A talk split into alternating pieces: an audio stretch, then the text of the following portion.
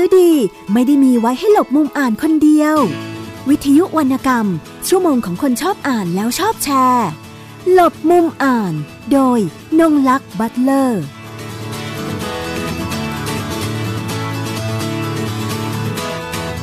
สวัสดีค่ะ คุณผู้ฟังทุกท่าน สัปดาห์นี้กลับมาพบกับรายการหลบมุมอ่านของวิทยุไทย PBS ค่ะ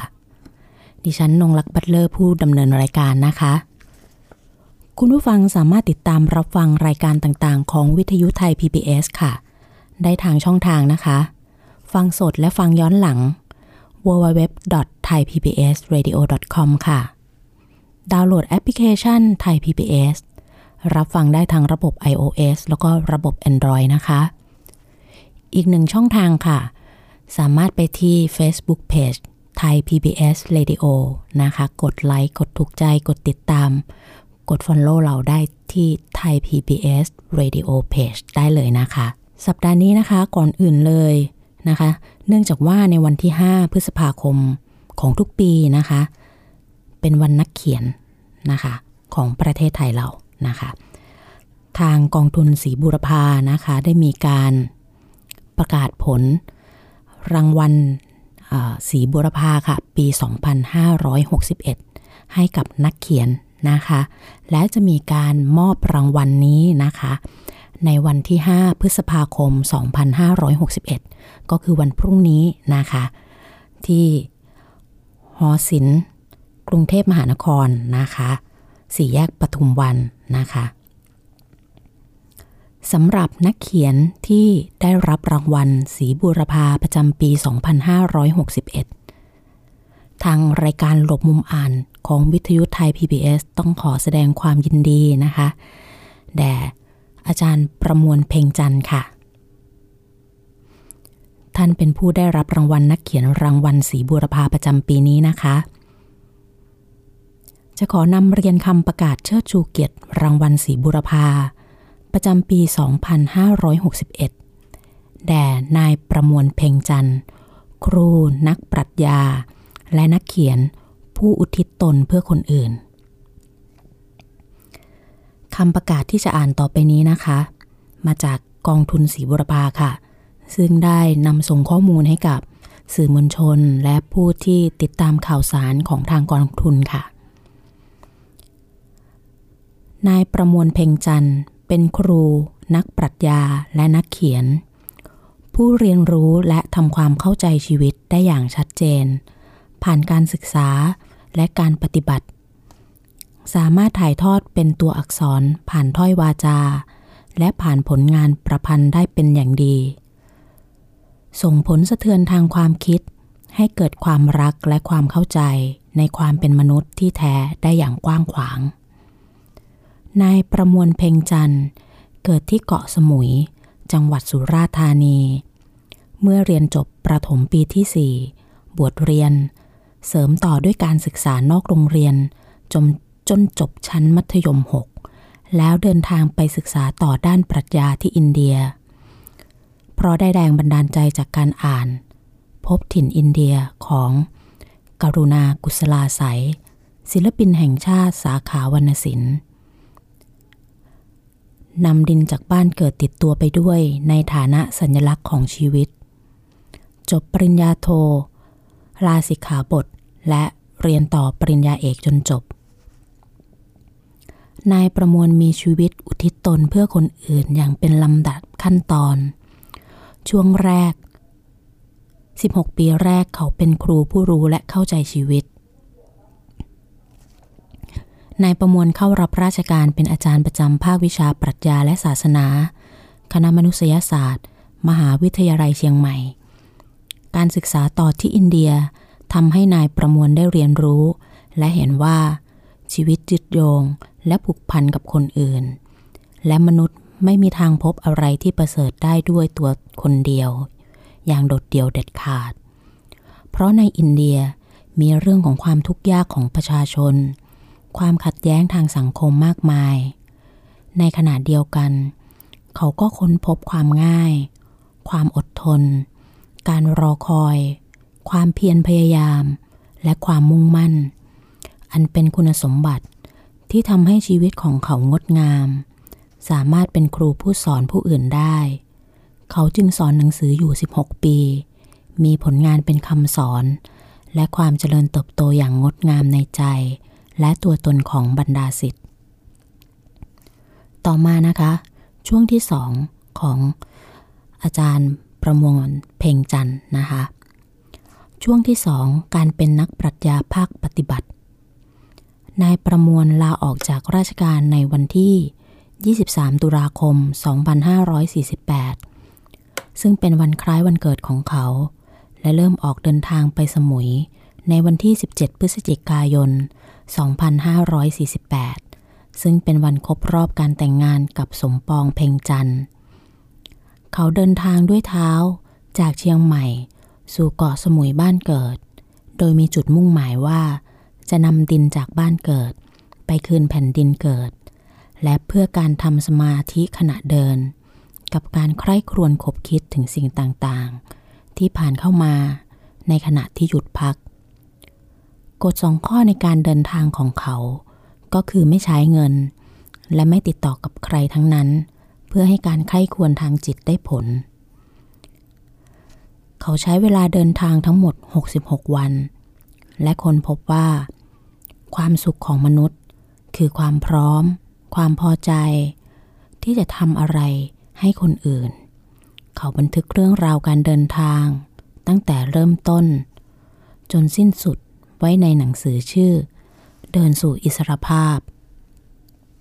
หนังสือที่แสดงถึงจิตสำนึกด้านดีของมนุษย์ โดยไม่เกี่ยวกับทรัพย์สินเงินทอง เป็นสารคดีเชิงวรรณศิลป์ที่งดงามที่สุดเล่มหนึ่ง และได้รับรางวัลมากที่สุดเล่มหนึ่ง ช่วงที่สามของอาจารย์ประมวลเพ่งจันนะคะ คือการเป็นนักเขียนผู้ใช้ประสบการณ์ด้านในสื่อสาร หลังจากตีพิมพ์เดินสู่อิสรภาพเมื่อปี 2550 แล้ว นายประมวลมีผลงานเขียนต่อเนื่องมาอีก 15 เล่ม ทั้งหมดเป็นการอ่านประสบการณ์ด้านใน และถ่ายทอดออกมาเป็นตัวอักษร บางเล่มถ่ายทอดในรูปของการเสวนา และจัดพิมพ์เป็นหนังสือเล่มในภายหลัง ผลงานทั้งหมดแบ่งเป็น สารคดีเชิงปรัชญาห้าเล่ม คือเดินสู่อิสรภาพ อินเดียจาริกด้านในสามเล่ม ต่อเนื่องด้วยคือ การศึกษาที่งดงาม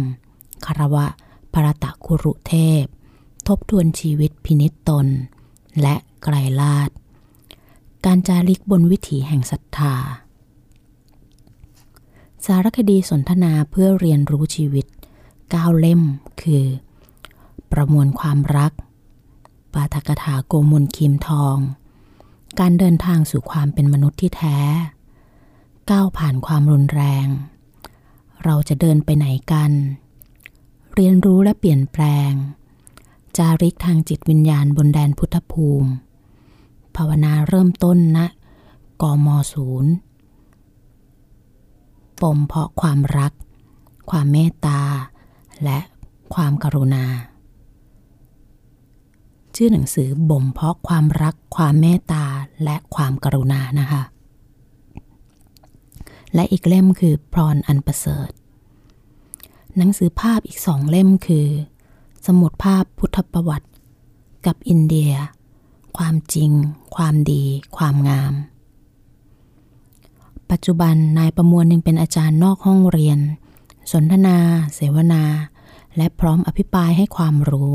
ความเข้าใจ ชีวิต แก่นักศึกษาและผู้สนใจ ทั้งยังเขียนหนังสือเพื่อการถ่ายทอดเรื่องราวความคิด และความเป็นไปในสังคมอยู่อย่างต่อเนื่อง ผลงานและความเป็นประมวลเพลงจันทร์ทำให้คนในสังคมเกิดจิตสำนึกการอุทิศตนเพื่อคนอื่น เช่นเดียวกับสีบุรพา เกิดการเข้าใจถึงชีวิตที่แท้จริงทำให้ความรักมนุษย์ ปรากฏเป็นรูปธรรม และแผ่ไปในสังคมอย่างกว้างขวาง กองทุนสีบุรพาจึงขอประกาศเกียรติ มอบรางวัลสีบุรพาประจำปี 2561 แด่นายประมวลเพ่งจันทร์ และขอเป็นพลังใจ ให้เรียนรู้และสร้างสรรค์ผลงานอันทรงคุณค่าต่อไปอย่างเต็มกำลัง นายประยอมซองทอง ประธานกองทุนสีบุรพาสำหรับนะคะผู้ที่จะไปร่วมแสดงความยินดีกับอาจารย์ประมวลเพ่งจันในวันพรุ่งนี้นะคะ พิธีมอบรางวัลสีบุรพากำหนดขึ้นนะคะ พร้อมกับการจัดงานวันนักเขียน วันที่ 5 พฤษภาคม 2561 ซึ่งจัดโดยสมาคมนักเขียนแห่งประเทศไทย ณ หอศิลป์กรุงเทพมหานคร เขตปทุมวัน กรุงเทพนะคะ ทางสมาคมเองนะคะ จึงขอเรียนเชิญมิตรรักนักเขียนและพี่น้องสื่อมวลชนนะคะ ร่วมแสดงความยินดีแก่ผู้ได้รับรางวัลสีบุรพา ในวาระครบรอบนะคะ113 ปีสีบุรพา และร่วมงานวันนักเขียน 5 พฤษภาคมนะคะ โดยในปีนี้นะคะวันนักเขียน 5 พฤษภาคม จะเป็นบาระ 50 ปีสมาคมนักเขียนแห่งประเทศไทยด้วยนะคะ งานในช่วงเช้าค่ะจะเป็นการทำบุญเลี้ยงพระนะคะณสมาคมนักเขียนแห่งประเทศไทย ซอยกรุงเทพนนทบุรี 33 นะคะ ที่บางซ่อนกรุงเทพนะคะ เวลา 10นาฬิกาจะเป็นพิธีสงฆ์สวดเจริญพุทธมนต์ค่ะ และถวายพัตหารเพลน อุทิศส่วนกุศลแด่ เสาศรีสุดา บุญเสนอ และนักเขียนผู้ล่วงลับนะคะ ตอนเที่ยงรับประทานอาหารกลางวันร่วมกันค่ะสำหรับในภาคบ่ายนะคะ ผู้ที่สะดวกจะไปที่หอศิลป์วัฒนธรรมแห่งกรุงเทพมหานครสีแยกปทุมวันนะคะ พิธีมอบรางวัลสีบุรพาค่ะ จัดขึ้นในห้องอเนกประสงค์ชั้นที่1นะคะ เวลา 17นาฬิกา30 นาทีจะเป็นการลงทะเบียนค่ะ เวลา 18นาฬิกาจะเป็นพิธีมอบรางวัลสีบุรพานะคะ ก็จะมีการประกาศคำประกาศจากกองทุนสีบุรพาค่ะ และมีการมอบรางวัลสีบุรพาเกียรติยศปี 2561 นะคะ แล้วหลังจากนั้นก็จะเป็นการ เปิดงานวันนักเขียนค่ะ โดยนายกสมาคมนักเขียนแห่งประเทศไทยนะคะ จากนั้นจะเป็นการฉายวิดีทัศน์ค่ะ แล้วก็จะเป็นเวลา 19นาฬิกาจะเป็นว่าด้วยเรื่องกึ่งศตวรรษสมาคมนักเขียนแห่งประเทศไทยในสายตาของหัวใจนะคะ จะมีพิธีคารวะอดีตนายกสมาคมนักเขียน และนักเขียนผู้ใหญ่การรับประทานอาหารร่วมกันนะคะ มีสังสรรค์ภาคบันเทิง แล้วก็มีวรรณกรรมสัมพันธ์ค่ะ ผ่านบทกวีนะคะ เสร็จงานนะคะวันที่ 5 ในวันพรุ่งนี้ เสร็จงานที่ประมาณ 21นาฬิกาหรือว่าประมาณ3ทุ่มนะคะกำหนดการนะทางสมาคมนักเขียนและกองทุนสิบริพา แจ้งมาว่าอาจจะมีการเปลี่ยนแปลงตามความเหมาะสมนะคะสำหรับใครที่ อยากจะร่วมแสดงความยินดีกับอาจารย์ประมวลเพ่งจันนะคะ รวมถึงอยากจะไปร่วมในงานปีนี้ครบ 50 ปีนะคะของสมาคมนักเขียนแห่งประเทศไทยนะคะ ก็สามารถไปร่วมงานได้ในวันพรุ่งนี้นะคะ ใครสะดวกทั้งสองที่ก็สามารถไปได้ทั้งสมาคมนักเขียนแห่งประเทศไทยนะคะ หรือใครที่ สะดวกที่หอศิลป์แห่งกรุงเทพมหานคร ก็ไปที่หอศิลป์แห่งกรุงเทพมหานครได้เลยนะคะ สามารถเดินทางไปได้สะดวกนะคะ ที่หอศิลป์กรุงเทพมหานครนะคะ อันนี้ก็คือส่วนใคร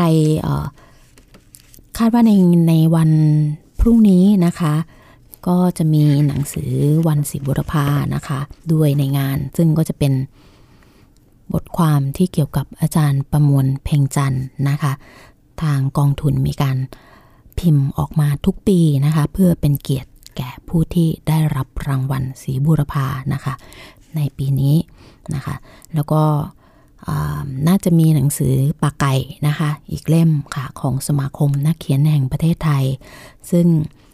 สำหรับผู้ที่ไปลงทะเบียนและไปร่วมงาน ก็สามารถติดต่อหน้างานได้นะคะ ส่วนใคร ที่อยากจะศึกษาด้านในนะคะ ในงานเขียนของอาจารย์ประมวลเพ่งจันทร์หนังสือต่างๆนะคะ ชื่อหนังสือที่ดิฉันได้เรียนให้ทราบ ได้มีแจ้งเอาไว้แล้วนะคะ ในคำประกาศของประธานกองทุนสิบุรพานะคะ ว่ามีหนังสือรายการอะไรบ้างนะคะ เล่มที่เด่นๆ ของอาจารย์ประมวลเพ่งจันทร์ ซึ่งพวกเรารู้จักกันดีนั่นก็คือเล่มเดินสู่อิสรภาพนะคะ แล้วก็จะมีงานเขียนที่เกี่ยวกับประเทศอินเดียนะคะ ซึ่งท่านได้ถ่ายทอดไว้อย่างงดงามนะคะ ผู้ที่สนใจก็สามารถที่จะไปที่งานได้คาดว่าน่าจะมีหนังสือของอาจารย์นะคะ มาวางจำหน่ายในวันพรุ่งนี้ด้วยเช่นเดียวกันค่ะ เผื่อใครที่ยังขาดเหลือหรือว่า ยังไม่มีเล่มไหนนะคะ ไปที่หน้างานในวันพรุ่งนี้ได้นะคะ ต่อมานะคะหลังจากเราแสดงความยินดีกับอาจารย์ประมวลเพ่งจันไปแล้วนะคะ ดิฉันขอนำเรียนให้ทราบถึงข่าวประชาสัมพันธ์นะคะ เนื่องจากได้รับข้อมูลมานะคะ ก็คืออทางสกวนะคะ ร่วมกับคณะอักษรศาสตร์ มหาวิทยาลัยศิลปากรค่ะ ชวนนะคะ ส่งบทความวิชาการค่ะ เพื่อรวมในงานเวทีวิจัยมนุษยศาสตร์ไทยครั้งที่ 12 ในหัวข้อนะคะ อยู่ด้วยกันโลกเทคโนโลยี ความเหลื่อมล้ำและความเป็นอื่นค่ะสำนักงานกองทุนสนับสนุนการวิจัยหรือว่า สกว ค่ะ ร่วมกับคณะอักษรศาสตร์ มหาวิทยาลัยศิลปากร ขอเชิญร่วมส่งบทความวิชาการ เพื่อพิจารณานำเสนอ ในการจัดประชุมวิชาการระดับชาติ เวทีวิจัยมนุษยศาสตร์ไทยครั้งที่ 12 หัวข้อนะคะ อยู่ด้วยกัน โลก เทคโนโลยี ความเหลื่อมล้ำและความเป็นอื่น ที่จะจัดขึ้นระหว่างวันที่ 7 ถึง 18 กันยายน 2561 ค่ะ ณ อาคาร 36 ปี คณะอักษรศาสตร์ มหาวิทยาลัยศิลปากรนะคะ ท่ามกลางโลกที่เปลี่ยนแปลงอย่างรวดเร็วในศตวรรษที่ 21 ด้วยพลังของเทคโนโลยีการสื่อสาร และโลกาภิวัตน์ที่เชื่อมโยงทั้งโลก ให้อยู่ใกล้ชิดกัน ผู้คนสามารถติดต่อสื่อสาร ตลอดจนรับรู้ข้อมูลข่าวสารได้อย่างทันท่วงที จนเรียกว่าเท่าเวลาจริง ปัจจุบันจึงไม่ใช่เป็นเพียงยุคสมัยของข้อมูลข่าวสาร หากแต่เป็นยุคแห่งความคิด ซึ่งจะเห็นได้จาก การเน้นความคิดสร้างสรรค์ ในทุกระดับของสังคม นับตั้งแต่การศึกษาไปจนถึงโลกธุรกิจที่มีการแข่งขันสูง ปรากฏการณ์ที่เกิดขึ้นณพื้นที่ใดพื้นที่หนึ่งณเวลาใดเวลาหนึ่ง ล้วนมีผลกระทบต่อเราทุกคน ในฐานะมนุษย์ที่ต้องอาศัยอยู่บนโลกเดียวกัน และถูกเชื่อมโยงด้วยความเจริญก้าวหน้า ทางเทคโนโลยีดิจิทัล สิ่งที่ท้าทายมนุษยศาสตร์ จึงไม่ใช่แค่เพียงการตั้งคำถามเกี่ยวกับการเป็นอยู่ร่วมกันกับปฏิกรรมใหม่ หากแต่ยังรวมถึงการเรียนรู้ที่จะอยู่กันกับสิ่งอื่น หรือคนอื่นในพื้นที่ที่มีความแตกต่างหลากหลาย และเส้นแบ่งคลุมเครือ เวทีวิจัยมนุษยศาสตร์ครั้งที่ 12 ซึ่งจะจัดขึ้นภายใต้หัวข้อ อยู่ด้วยกัน โลก เทคโนโลยี ความเหลื่อมล้ำและความเป็นอื่น จึงนับเป็นความท้าทายของมนุษยศาสตร์ ในกระแสความเปลี่ยนแปลง ซึ่งมีในของการศึกษาและการเรียนรู้ โดยไม่สามารถแยกขาดจากกันได้ โดยมีหัวข้อย่อยนะคะสำหรับการส่งบทความวิจัย บทความวิชาการ 7 หัวข้อคือ 1. อยู่กับชีวิตอื่น ต่างสายพันธุ์ ต่างสมรรถนะ ต่างอุดมการความเป็นอื่น 2. อยู่กับพื้นที่มหานคร เมืองชนบท และชายแดน 3. อยู่ด้วยกันในโลกจริงและและโลกเสมือน สิ่งใหม่ สื่อใหม่หรือสิ่งใหม่ จริยธรรมสื่อความเป็นส่วนตัว 4. อยู่กับวิทยาการเทคโนโลยี AI หุ่นยนต์ โลกออนไลน์และโลกของเกม 5. อยู่กับความขัดแย้ง ความเป็นธรรม ความเสมอภาค ประชาธิปไตย 6. อยู่กับตัวเอง ความโดดเดี่ยวเปลี่ยวเหงา การหลีกลี่สังคม ความแปลกแยก 7. อยู่เป็นเย็นสุข สันติวิธี ปัจเจกภาพและสุนทรียะ ผู้สนใจค่ะ สามารถส่งบทความเพื่อพิจารณาได้ตั้งแต่นะคะ วันนี้เลยนะคะจนถึงวันที่ 30 มิถุนายน 2561 ค่ะ ที่อีเมลนะคะ trf แล้วก็ต่อด้วยคำว่า Thailand แล้วก็เลข 12 นะคะ at gmail.com ค่ะ trf thailand 12 at gmail.com โดยมีหลักเกณฑ์ดังนี้นะคะ 1. เป็นบทความฉบับเต็มจำนวน 15 หน้า รวมบทคัดย่อและบรรณานุกรม 2. อ้างอิงแบบนามปีนะคะ 3. ใช้อักษร th สารบัญ psk นะคะ ขนาด 16 ปอยค่ะ สอบถามรายละเอียดเพิ่มเติมได้ที่ trf thailand 12 at gmail com นะคะ หรือว่าที่ Facebook Page นะคะ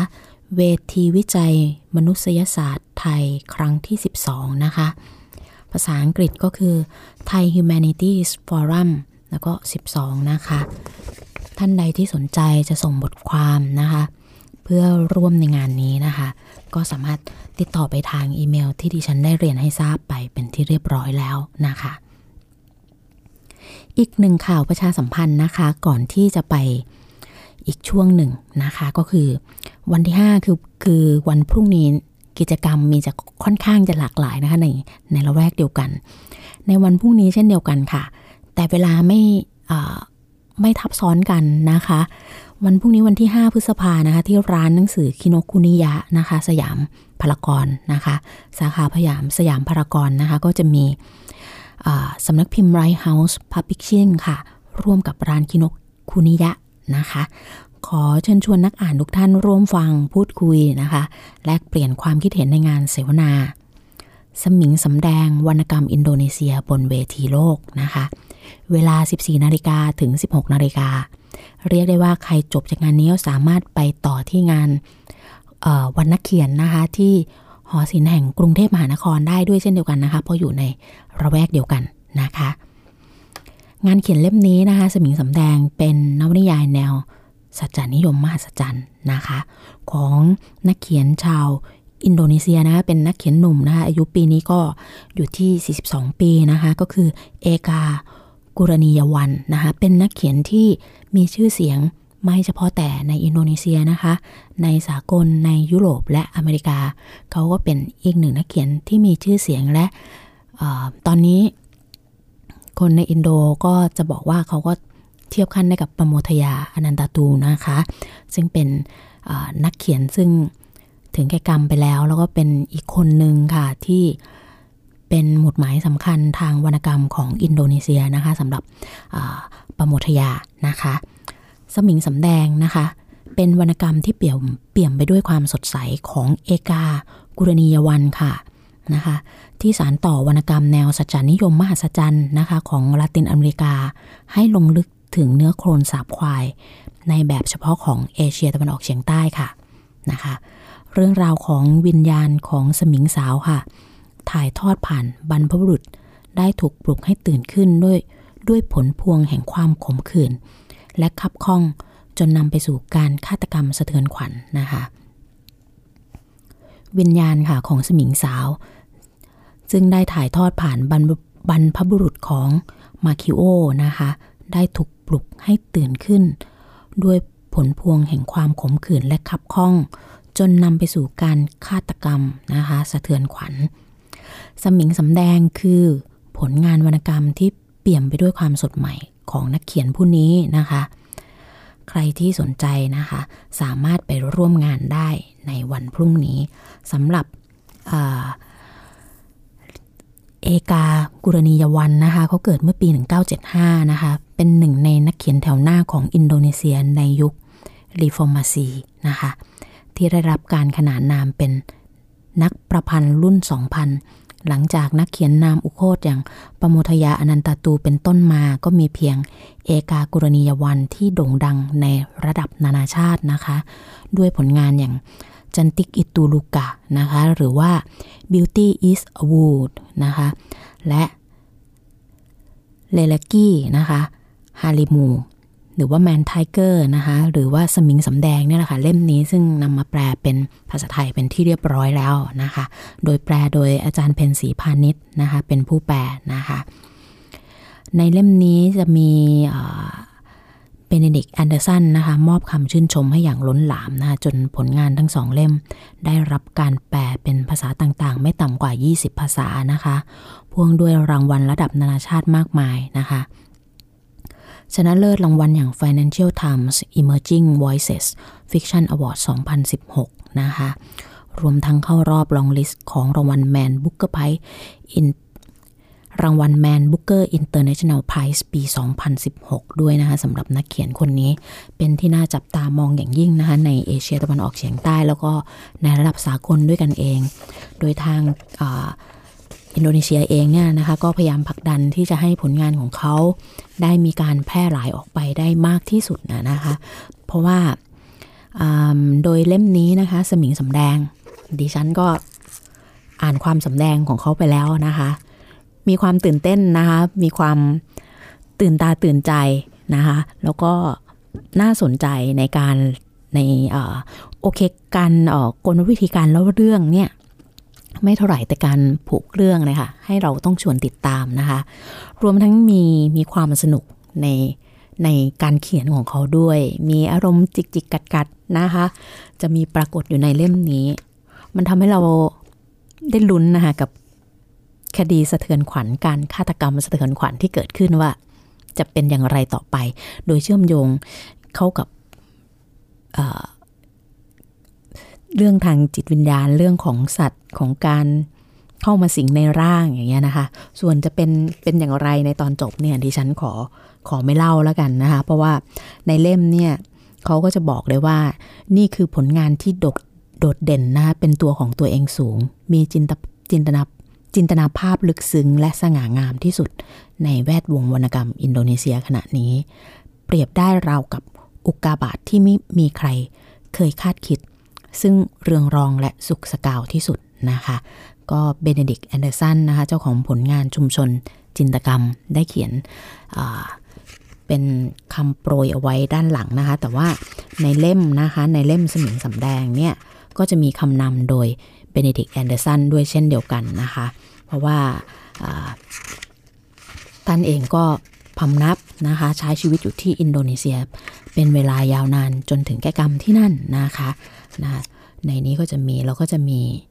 คำนำบทแปลด้วยนะคะ เมื่อสักครู่อะค่ะดิฉันได้เอ่ยว่าเขาเป็นนักเขียนในยุค Reformasi นะคะเดี๋ยวอธิบายเพิ่มเติมนิดนึงว่านักเขียนยุคดีฟอร์มาซีก็คือ ยุคปฏิรูปในอินโดนีเซียนั่นเองนะคะ โดยเริ่มต้นหลังจากการพังทลายลงของยุคอำนาจนิยม ระเบียบใหม่ในเดือนพฤษภาคม 1998 นะคะ ซึ่งก็คือช่วงเวลาแห่งการเปลี่ยนผ่านครั้งใหญ่ของประเทศขนาดมหึมานี้นะคะ ดังนั้นอุดมคติและจิตวิญญาณของรีฟอร์มาซีคือการเน้นย้ำในสิทธิเสรีภาพ ความเท่าเทียม และการเป็นประชาธิปไตยที่แท้จริง เช่นเดียวกับการเปลี่ยนผ่านครั้งใหญ่ทางสังคมการเมืองในหลายแห่งหน ตลอดประวัติศาสตร์โลกนะคะ ความกาลาหน โกลาหนละสัมละสายมักเป็นราคาค่างวดที่ต้องจ่าย อินโดนีเซียช่วงต้นรีพอมาซี ตกอยู่ในภาวะล่มสลายทางเศรษฐกิจ การจลาจลทางเชื้อชาติ ซึ่งระเบิดขึ้นระหว่างหลายกลุ่ม จนกระทั่งมีอาจระงับรัง การเปิดตัวเคลื่อนไหวของกลุ่มมุสลิมติดอาวุธ การชะงักงันของอุดมคติทางการเมืองใหม่ เนื่องจากการเคลื่อนไหวของหลากหลายมรดกตกค้าง ตั้งแต่ยุคอาณานิคม ถึงยุคระเบียบใหม่ หรือกระทั่งภัยพิบัติทางธรรมชาติขนาดใหญ่หลายครั้งหลายคานะคะ นี่แหละค่ะก็คือ ย่อๆของคำว่า reformacy หรือว่ายุคปฏิรูปนะคะที่ฉันอ่านมาจาก คำนำบทแปลในหนังสือสมิงสำแดงนะคะสำหรับคุณผู้ฟัง คุณผู้อ่านท่านใดที่อ่านเล่มนี้ไปแล้วนะคะ ก็ไปร่วมสำแดงเนาะความคิดเห็นกันได้ ดิฉันก็จะไปร่วมในงานวันที่ 5 พฤษภาคมนี้เช่นเดียวกันค่ะ เพราะว่าสนใจวรรณกรรมอินโดนีเซียเป็นการส่วนตัวอยู่แล้ว รวมถึง อยากจะไปฟังนะคะการทำงานของผู้แปลนะคะ แล้วก็ทางสำนักพิมพ์ด้วย ได้ความอย่างไรแล้ว ดิฉันจะมาเล่าให้กับทางคุณผู้ฟังได้รับทราบในรายการนะคะ ในสัปดาห์หน้านะคะ สัปดาห์นี้ดิฉันดำเนินรายการยาวเลยนะคะ ไม่มีผู้ร่วมรายการ เพราะว่าวันนี้ค่ะ สัปดาห์นี้พกหนังสือมาหลายเล่ม เพื่อที่จะให้เอามาแนะนำเป็นผลพวงจากการไปเดินในงานสัปดาห์หนังสือแห่งชาตินะคะ ปีนี้เป็นปีที่จับจ่ายกันซื้อหนังสือจำนวนน้อยมากเพื่อไม่เพื่อลดปริมาณกองดองนะคะ ให้ จะต้องอ่านนะคะซื้อมาเพื่อที่จะต้องอ่านจะไม่สามารถนำไปดองได้อีกต่อไปแล้วนะคะ เพราะว่ามีจำนวนเพิ่มขึ้นเรื่อยๆนะคะะทีนี้เมื่อสักครู่ ดิฉันได้พูดถึงคำว่าสัจจานิยมมหัศจรรย์ไปนะคะสัจจานิยมมหัศจรรย์เขาบอกว่ามันมีต้นกำเนิดมาจากในลาตินอเมริกานะคะมัน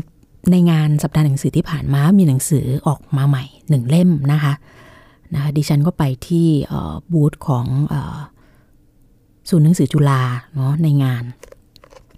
เพื่อจะไปซื้อหนังสือเล่มนี้ค่ะ สัจจนิยมมหัศจรรย์ในลาตินอเมริกา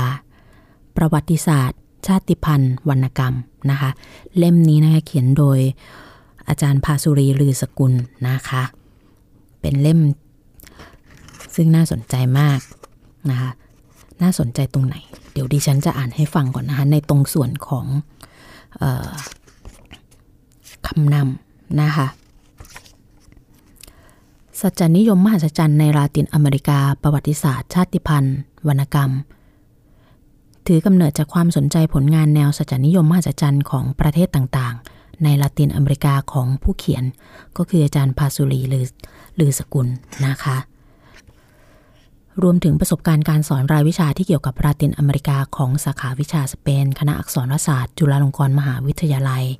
และผลงานวิชาการอื่น ๆ ด้านวรรณกรรมของภูมิภาคนี้ ที่เกี่ยวข้องกับแง่มุมทางประวัติศาสตร์ และวัฒนธรรมนะในขณะเดียวกันค่ะ ประเทศไทยนะคะยังมีการศึกษาด้านวรรณกรรมลาตินอเมริกาอยู่น้อยมาก และแทบไม่มีการศึกษาจากเอกสารและต้นฉบับผลงานในภาษาสเปนเลย ผู้เขียนจึงมุ่งหวังอย่างยิ่งค่ะว่าหนังสือเล่มนี้ จะใช้เพื่อเป็นการอ้างอินรวมถึงสำหรับผู้ที่สนใจนะคะไม่ใช่เฉพาะแต่นิสิตนักศึกษานักวิชาการเท่านั้นนะคะ ผู้สนใจทั่วไปนะคะที่สนใจงานวรรณกรรมลาตินอเมริกานะคะ โดยเฉพาะอย่างยิ่งกระแสงานเขียนซึ่งเป็นที่รู้จักมากที่สุดอย่างสัจจานิยมมหัศจรรย์นะคะ งานเขียนเล่มนี้นะคะ ในฐานะเป็นงานวรรณกรรมที่สะท้อนอัตลักษณ์ของภูมิภาคอันมีที่มาจากการประสานข้ามวัฒนธรรมนะคะ หรือกระบวนการประทะและแลกเปลี่ยน ระหว่างวัฒนธรรมกระแสหลักนะคะผู้ครอบครองชาวยุโรป และวัฒนธรรม ชายขอบของชนพื้นเมืองและทาสนะคะท่ามกลางความขัดแย้ง และการต่อรอง ตั้งแต่ยุคอาณานิคมเป็นต้นมาค่ะ หนังสือเล่มนี้จึงเป็นการศึกษาสัจจนิยมมหัศจรรย์จากมุมมอง บูรณาการทางด้านวรรณกรรม ประวัติศาสตร์ และวัฒนธรรม โดยมีการกรณีศึกษานะคะ เป็นน้ำนิยายสำคัญ 3 เล่มคือ แผ่นดินโลกนะคะ ของอเลโคกาเปนติเยนะคะ ชาวคิวบา มนุษย์ข้าวโพดค่ะ ของมิเกล อังเคลอัสตูริสนะคะ ชาวกัวเตมาลา และ เปโดปารามนะคะของควนลูโฟนะคะชาวเม็กซิโก ผลงานทั้ง 3 เล่มเนี่ยเป็นผลงานอันทรงคุณค่า ซึ่งนำมาเป็นกรณีศึกษานะคะ และมีบทบาทสำคัญในการสร้างและพัฒนาแนวคิดค่ะ ในยุคต้นและสะท้อนความเป็นจริงอันล้ำลึก ของแต่ละท้องถิ่นผ่านมุมมองดึกดำบรรไว้อย่างน่าสนใจอย่างยิ่ง ก่อนที่แนวเขียนงานนี้จะพัฒนาถึงจุดสูงสุด และปรับเปลี่ยนเลื่อนไหลสู่ความเป็นสากลมากยิ่งขึ้น ใน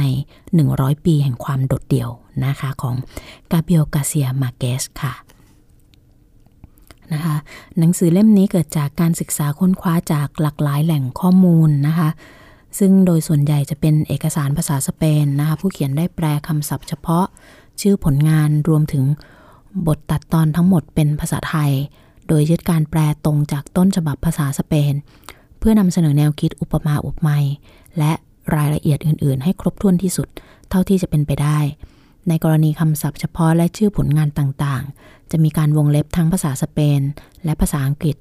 ประกอบไว้ด้วย เพื่อความสะดวกในการศึกษาเพิ่มเติม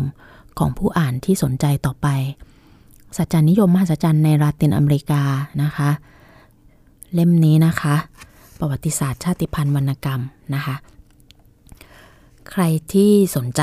นะคะ เพื่อจะศึกษาถึงความเป็นมาต่างๆ ในนี้นะคะจะมีนะคะ เพราะว่าทางผู้เขียนเนี่ยจะมียกกรณีศึกษามา 3 เรื่องนะคะ ตามที่เรียนให้ทราบ แล้วก็จะมีการมีบทนำแล้วจะมีการพูดถึงสัจนิยม มหัศจรรย์ในลาตินอเมริกานะคะ เพื่อจะปูพื้นให้เราเข้าใจก่อน ที่จะเข้าไปสู่กรณีศึกษาของทั้ง 3 เรื่องนะคะที่ ทางผู้เขียนได้นำมาเป็นกรณีศึกษาให้เราได้อ่านนะคะทางจะมีคำคมนะคะก่อนที่จะเข้าสู่บทที่หนึ่งซึ่งเป็นบทนำบอกเอาไว้ว่า สัจจานิยมมหัศจรรย์ ไม่ใช่เกมแห่งจินตนาการ แต่เป็นสัจจานิยมที่สะท้อนความเป็นจริง ที่ยังไม่เคยมีใครพบเห็นมาก่อน ทั้งขัดแย้งและเต็มไปด้วยเรื่องราวแปลกประหลาดและปิดเบี้ยวทำให้กระแสงานนี้ ดูน่าประหลาดใจสำหรับขนบวรรณกรรมดั้งเดิมนะคะ อันนี้เป็นคำกล่าวของอาตูโรอุสลาปิเอตรินะคะ ที่พูดถึงสัจจนิยมมหัศจรรย์นะคะ เราก็ลองอ่านอ่านตัวนี้ดูนะคะ ตัวที่เป็นงานวิชาการเป็นทฤษฎีดูนะคะ แล้วก็ ไปลองเทียบดูซิกับงานสัจจนิยมมหัศจรรย์ของพื้นที่อื่น ๆ ในประเทศอื่น ๆ รวมถึงในของนักเขียนไทยเราเองว่า มีนักเขียนท่านใดซึ่งมีความใกล้เคียงหรือว่าใช้เทคนิคกลวิธีนะคะ ในการเล่าเรื่องแบบสัจจนิยมมหัศจรรย์กันอยู่บ้างนะคะอะอันนั้นก็เป็นอีกหนึ่งเล่มใช่ไหมคะ ที่ได้มาจากงานสัปดาห์หนังสือที่ผ่านมา แล้วอีกเล่มหนึ่ง อันนี้ก็ตั้งใจไปซื้อเช่นเดียวกันค่ะ เป็นผลงานเล่มล่าสุดนะของนักเขียนรางวัลซีไลเมื่อปี 2559 นั่นก็คืออตอนที่เขาได้รับรางวัลซีไรเนาะเขารับรางวัลในชื่อพลังเพียรพิรุณนะคะ ซึ่งเป็นนามปากกาของคุณเกริกสิทธิ์พลมาศนะคะ ปีนี้ค่ะ เขาเพิ่งจะออกนวนิยายมาค่ะ เล่มล่าสุดเลยนะคะ ก็ชื่อชื่อว่าเกาะล่องหนค่ะนะคะ สำหรับเล่มนี้นะจะให้ภาพการเกิดและการดับหาย ท่ามกลางวันวัฒกรรมแห่งแผ่นดินและชาติพันธุ์นะคะ ขณะโลกจริงนั้นเหมือนไม่มีขอบเขต จึงผลิตซ้ำเรื่องราวโบราณนับแต่การแสวงหาผืนดินแห่งใหม่ เพื่อเป็นอาณานิคม ดินแดนและหมู่เกาะจึงปรากฏขึ้นที่นั่นที่นี่ และเมื่อเกิดดินแดนขึ้นแล้ว พวกเขาเริ่มปิดกั้นตัวเองสำแดงเดช ตามคุณค่าการใช้สอยในโลกบริโภคนิยม พวกเขาจะหาทางออกจากเกาะได้อย่างไรนะคะ อันนี้เป็นอุปมาอุปไมยที่ฉันอ่านไปบ้างแล้วนะคะ คือตอนแรกตอนแรกที่ซื้อมายังไม่ได้ดูละเอียด ก็เข้าใจว่าเอ๊ะอาจจะเป็นรวมเรื่องสั้น แต่พออ่านแล้วไม่ใช่ก็เลยมาอ่าน มาอ่านตรงตรงหน้าปกอีกทีนะประเภทของงานเขียนก็เป็นนวนิยาย แต่ละบทจะไม่ยาวค่ะ แต่จะมีการกระแทกกระทันกับเรานะคะ กับผู้อ่านค่ะ เป็นการสะท้อนชีวิตสังคมบริโภคนิยม ทุนนิยมต่างๆนะคะ ซึ่งปรากฏขึ้นในชีวิตประจำวันของเรารวมถึง มันก็ยังบทแรกเนี่ยค่ะบทที่หนึ่งที่อ่าน มันให้ความสะเทือนใจระดับหนึ่ง มันก็ต้องสูดหายใจสักเครื่องหนึ่งนะคะ เพื่อจะก้าวสู่ บทที่สองต่อไปนะคะเเป็นการทำให้เราได้ร่วมรู้สึกว่าเราตัวเราเองเนี่ยเราถูกนักเขียนเปลือยอะไรในด้านในของเราออกมาด้วยหรือเปล่านะคะ มันอาจจะไม่ได้สูงสุดหรือว่าพีคมาก แต่มันก็ทำให้เรารู้สึกสะเทือนใจไปด้วยกับนวนิยายที่เขาเขียนออกมานะคะ คุณพลังนะคะ เพียงวิรุณหรือว่า ในเล่มนี้นะคะเกาะล่องหนเขาใช้ชื่อจริงนะคะในการเขียนก็คือเกริกสิทธิ์พลมาศเนี่ยนะคะเขาได้เขียนไว้นะคะในแบบข้อความนะคะถ้อยคำจากนักเขียนนะคะเขาได้เขียนเอาไว้ดังนี้ค่ะ สมองมนุษย์คือเอเลี่ยนเงียบเชียบเผ่าพันธุ์หนึ่ง ไม่เคยเปล่งเสียงใด นอกจากคลื่นคำสั่งอันไม่อาจระบุรูปแบบได้แน่ชัดคำสั่งมีหลายระดับ ครอบคลุมพฤติกรรมแห่งชีวิต กินนอน ขับถ่าย สืบพันธุ์มีปฏิสัมพันธ์กับผู้ถูกสมอง ผู้ถูกสมองควบคุมคนอื่นๆ โลกในความหมายในทางสังคมมนุษย์ เริ่มจากการคิด สู่บัญญัติไปสู่ประดิษฐ์สร้างวัตถุ รูปแบบวัฒนธรรม การปกครอง การเมือง การศึกษา เหล่านี้ต่างไม่พ้นข่ายโครงจากการคิด หากต้องการเห็น สิ่งซึ่งสมองสะท้อนออกมาอย่างเป็นรูปธรรม สามารถดูได้จาก ภาพถ่ายโลกของเราทางอากาศในยามค่ำคืน จะเห็นแสงระยิบระยับบนภาคพื้นดินร้วนคือ ภาพจำลองการทำงานของสมอง เรากำลังร่วมมือกันผลิตสมองขนาดใหญ่ เสมือนภาพสมองในภาคขยายลงบนผิวโลก น่าชงนถึงการดิ้นรนอยู่โดยไร้อิสรภาพ จากเขาเงื่อนเดิม มนุษย์มีกำพืชเป็นพิมพ์เขียวอยู่ใต้สำนึก เราถูกสร้างให้สิ่งเหล่านั้นออกมาโดยไม่รู้ตัว เวลาเหตุการณ์สถานที่ ในโลกเนื้อหนัง ดูราวเรียงลำดับ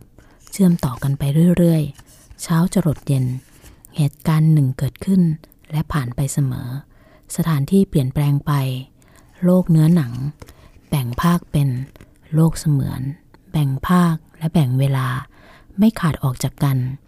ทว่าสร้างความเปลี่ยนแปลงใหญ่หลวง โลกไหลเทสู่สองฝั่งฟาก ออนไลน์หรือออฟไลน์ ต่างส่งผลต่อกัน โลกออนไลน์ ความเร็วสูง แปรไปฉับพลัน ครอบครองฉกชิงโอกาส โลกออฟไลน์ กลายสภาพล้มหายตายจาก ความเป็นจริง ถูกตั้งคำถาม ความเชื่อ เปลี่ยนรูป เรามาถึงยุคสลายความเชื่อ โดยปลดปล่อยความจริงอีกด้าน ความจริงมีหลายระดับ มายาคติมีหลายระดับ ไร้ข้อสรุปทางความเชื่อ ทว่าทว่าหวยหาทางปัญญา หลงความรวงเสมือนจริง และพ่ายพังทางความคิด โลกในความหมายที่ผมออกแบบเองกำหนดขอบเขต กระทั่งสลายรูปแบบความคิดของตัวเอง อาจประพิมพ์ประพายอยู่ในนิยายสักเรื่อง เวลาห่วง เหตุการณ์สถานที่ในโลกแห่งจินตนาการเลือนราง ไม่มีหลักหมายใดเหนี่ยวรั้งไว้ได้ หนังสือสักเล่ม อาจนำพาใครต่อใครไปสู่ดินแดนแปลกหน้า และห่วงเวลาอันไร้ระเบียบ แม้เรียนรู้ว่าผมถูกเอเลี่ยน เงียบเชียบบงการอยู่ลับๆ กระทั่งให้เขียนนิยายสักเรื่อง เป็นไปได้ว่า ผมอาจก่อรูปของปฏิกิริยาต่อต้านขึ้นบ้าง ต่อแต่นี้หากเกิดข้อผิดพลาดอันใด จากผลงานเขียนในมือท่าน ผมในฐานะหุ่นเชิดของเอเลียน ซึ่งไม่มีตัวตนมาแต่ต้น อาจไร้ความสามารถรับผิดชอบอันใดได้จริง โปรดเพ่งโทษไปยังเอเลียนเงียบเชียบ ในกระโหลกผมเป็นปฐมอันหนึ่งพึงสังเกตท่านเองโสดหนึ่งด้วยเถิดว่า การเพ่งโทษนั้นเกิดขึ้นจากประสงค์ของท่านเองโดยลำพัง หาได้เกิดจากบงการโดยสิ่งใดเลย จึงถือเป็นการเรียนรู้ร่วมกันนะคะเขาก็บอกว่าแด่เอเลี่ยนเงียบเชียบทุกตน พวกคุณปลดปล่อยพวกเราได้แล้วนะคะ คงต้องไปลองอ่านดูนะคะ เพราะว่าเล่มนี้เออไม่ไม่ถือว่าหนักนะคะ ถือว่าอ่านได้ได้อย่างสบายนะคะ แล้วก็ลองคิดไข้ครวนดูว่า เออเรา ถูกเอเลี่ยน ครอบงำอยู่หรือเปล่านะคะ หรือว่าเอเลี่ยนของเราของแต่ละคนเหมือนหรือต่างกันอย่างไรนะคะ เราอาจจะเราอาจจะเป็นใครสักคนในในในแต่ละบทในนวนิยายเล่มนี้นะคะ เราก็ต้องไปดูกันว่าในการที่จะเปลือยสิ่งต่างๆออกมาเนี่ยค่ะ การที่เราอยู่ในโลกนี้นะคะ บางอย่างมันก็แนบเนียนจนจนเราก็ ไม่คิดว่าเอ๊ะตัวตนเราเนี่ยบางครั้งถูกอะไรครอบงำอยู่หรือเปล่าหรือว่าความซับซ้อนที่มันเกิดขึ้นสิ่งต่างๆ ที่มันเกิดขึ้นเนี่ยมันมันมีอะไรที่มันทับซ้อนไปมากกว่านั้นไหมนะคะ โดยคนที่คนที่อ่านอ่านอ่านบทที่หนึ่งก่อนเนี่ยนะคะก็เขาเขียนเขาเขียนไม่ยาวเขาเขียนประมาณ ในขนาดหนังสือก็คือประมาณหน้าครึ่งนะคะหนึ่งสองสองหน้าครึ่งนิดๆนะคะพออ่านไปแล้วก็คือ เขาบอกว่าเหตุผลอันหนักแน่นของมนุษย์ ทรงอยู่ไม่ต่างจากหมอกควัน และเวลาไม่มีอยู่จริง เรากับทั้งหมดเป็นเรื่องจริง เรากับทั้งหมดเป็นเรื่องไม่จริง เรากับทุกสิ่งกลับมาเป็นจริงเป็นจังอีกครั้งหนึ่งนะคะ แล้วก็ในในปกหลังเนี่ยค่ะ ของนำริยายเรื่องเกาะล่องหนของเกิดสิทธิ์เกลิกสิทธิ์พลมาศนะคะ หรือว่าคุณพลังเพียงพิรุณนะคะนักเขียนซีไรเมื่อปี 2559 นะคะ เขาได้โค้ดคำนะคะ คัดคำขึ้นมาบอกว่า เป็นเพราะเด็กหญิงผมแกะสักคน เผลอทำตุ๊กตาหมีหล่นลงใน ทะเลที่ใดสักแห่ง เมื่อมันหล่นแตะผืนน้ำเกาะทั้งเกาะก็ปรากฏขึ้น ผู้คนก็ฟื้นคืนชีวิต ภาพเด็กหญิงที่ส่งผ่านเฟซบุ๊กร่ำลือว่าเธอคือผู้ทำตุ๊กตาหมีหล่นจากสะพาน สิ่งมหัศจรรย์นี้ทำให้เธอกลายเป็นคนดังชั่วพริบตา คนในเกาะจัดงานฉลองให้เธอ แม้ว่าเธอไม่สามารถเข้าไปในเกาะได้ นี่คือเกาะแห่งความฝันของผู้คน ไม่ว่าจะเป็นนักฉายหนัง กลางวัน ศิลปิน โสเพณี กวี ยิปซี นักเขียนเรื่องสั้น นักเขียนนิยาย นักกินโรตี นักข่าวสาว ผู้รอคอยนะคะรายงานข่าวจากเกาะ ไปยังแผ่นดินใหญ่ คนในเกาะสะสมชีวิต เหมือนแมลงเปลือกแข็ง ที่รอคอยการลอกคราบใหม่ ขณะดื่มดำกับตำนานเรื่องเล่า รหัสลายแทง ที่เกิดขึ้นและลับหาย ทุกครั้งที่เกาะปรากฏขึ้น เต่าขนาดใหญ่ตัวหนึ่ง คลานขึ้นมาวางไข่บนชายหาด เมื่อยิบซีชุดแรก ขึ้นจากทะเลคำพิพากษาของศาลกรณีพิพาทเรื่องที่ดินก็เริ่มขึ้น ไม่ว่าเกาะจะอันตรธานไปกี่ครั้ง คดีก็ยังคงอยู่ต่อไปนะคะนี่คือคำโปรยด้านหลังนะคะจากการอ่านคำโปรยด้านหลังนี่ คุณผู้ฟังก็คงจะพอทราบคร่าวๆแล้วนะคะว่า เรื่องราว จะเป็นลักษณะใดนะคะ จะเป็นไปในคันลองลักษณะใดก็มีเรื่องค่ะอ่านแล้ว แค่คำโปรยด้านหลังก็ทำให้เราได้คิดได้ตึกตองได้หลายอย่างนะคะ กับโลกทุกวันนี้กับเหตุการณ์กับสิ่งต่างๆที่เกิดขึ้นนะคะ ก่อนล่องหน อาจจะเป็นดินแดน เหมือนดินแดนสมมุติที่มีอยู่จริงนะคะ ซึ่งทางผู้เขียน ได้กำหนดเอาไว้นะคะในพล็อตของงานเขียนเล่มนี้นะคะ แต่เมื่อเราอ่านจากคำโบด้านหลังเนี่ย เราก็จะรู้สึกว่า เราเองก็คงไม่ต่างจากมนุษย์หลายๆ คนสิ่งมีชีวิตหลายๆ สิ่งนะคะ ซึ่งผู้เขียนได้เอ่ยถึงในนวนิยายเล่มนี้นะคะ ในเกาะล่องหนเล่มนี้นะคะสำหรับผลงานนะคะของคุณ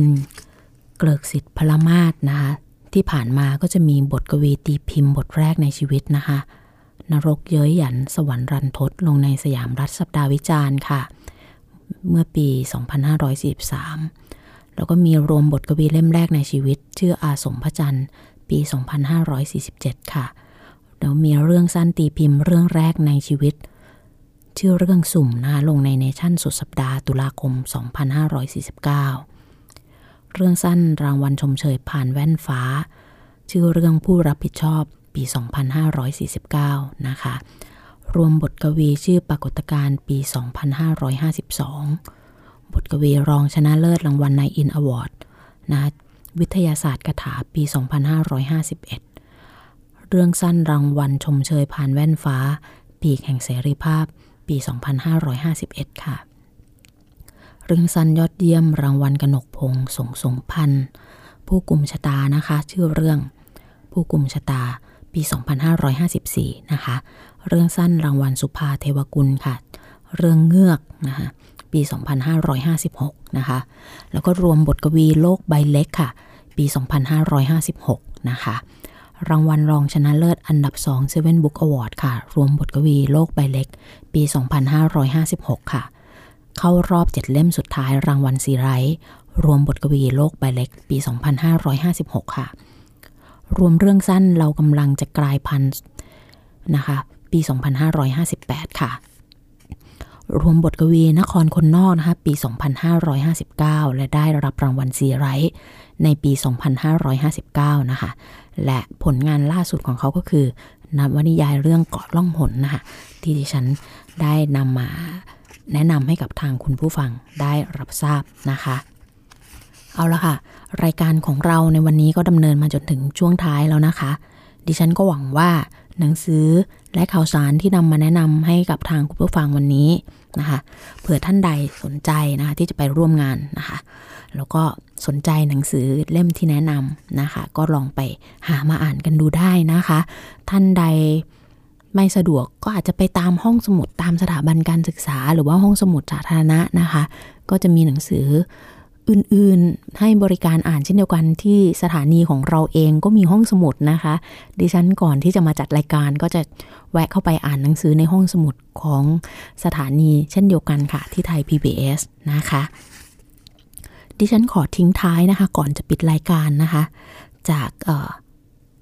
ถ้อยคำของคุณเกริกสิทธิ์พลมาศนะคะ ที่บอกเอาไว้ว่า หนังสือสักเล่ม อาจนำพา ใครต่อใคร ไปสู่ดินแดนแปลกหน้า และห่วงเวลาอันไรระเบียบนะคะ ก็ลองหาอ่านดูนะคะ หนังสือแต่ละเล่มและการอ่านแต่ละครั้ง คงทำให้เราได้ค้นพบกับสิ่งใหม่ ๆนะคะสำหรับรายการหลบมุมอ่านของวิทยุไทย PBS ในสัปดาห์นี้นะคะ ดิฉันนงลักษ์บัตเลอร์นะคะ คงต้องขอลาคุณผู้ฟังไปก่อนนะคะ ก่อนที่จะลาขอเรียนให้ทราบอีกครั้งหนึ่งถึงช่องทางในการรับฟังรายการต่างๆ ของวิทยุไทย PBS นะคะ ติดตามรับฟังเราได้ที่ค่ะ www.thaipbsradio.com นะคะ ดาวน์โหลดแอปพลิเคชัน Thai PBS Radio รับฟังได้ทางระบบ iOS แล้วก็ระบบ Android นะคะ และอีกหนึ่งช่องทางค่ะ Facebook Page นะคะ Thai PBS Radio ค่ะ สัปดาห์นี้ดิฉันและรายการหลบมุมอ่านของวิทยุไทย PBS นะคะ ต้องขอลาคุณผู้ฟังไปก่อนค่ะ ขอบพระคุณในการติดตามรับฟังนะคะ และกลับมาพบกันใหม่ในสัปดาห์หน้าค่ะ สวัสดีค่ะ หนังสือดีไม่ได้มีไว้ให้หลบมุมอ่านคนเดียว วิทยุวรรณกรรม ชั่วโมงของคนชอบอ่านแล้วชอบแชร์ หลบมุมอ่าน โดยนงลักษ์บัตเลอร์